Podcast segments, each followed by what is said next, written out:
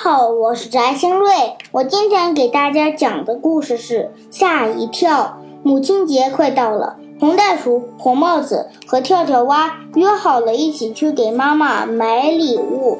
可是那家礼品店有点远。红袋鼠拿出自己一张自己画的地图，说：“一路上我们要经过一个小花坛，两片绿草地，三条大马路。”跟我走吧，我认得路。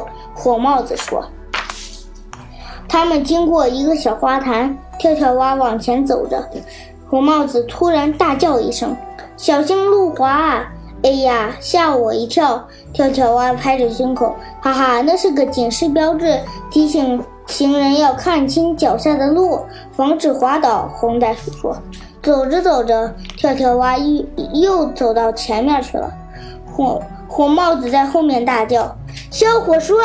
哎呀，吓我一跳！跳跳蛙说：“这里有一个小火栓，发生火灾时可以使用。”红袋鼠说。跳跳蛙看到一片绿油油的草地，就向草地跑去。火帽子又大叫一声：“禁止踩踏！”哎呀，没看到！跳跳蛙赶紧回到人行道上。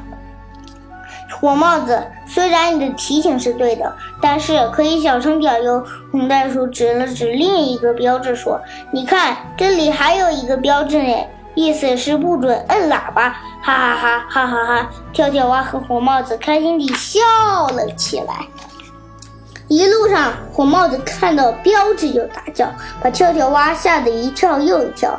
当心触电！紧急出口！道路施工！禁止通行！终于。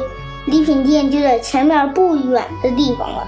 就在这时，火帽子突然向前面跑去。跳跳蛙不知道发生了什么事。火帽子，你跑什么呀？不，不行，来不及了。呃，火帽子边跑边喊。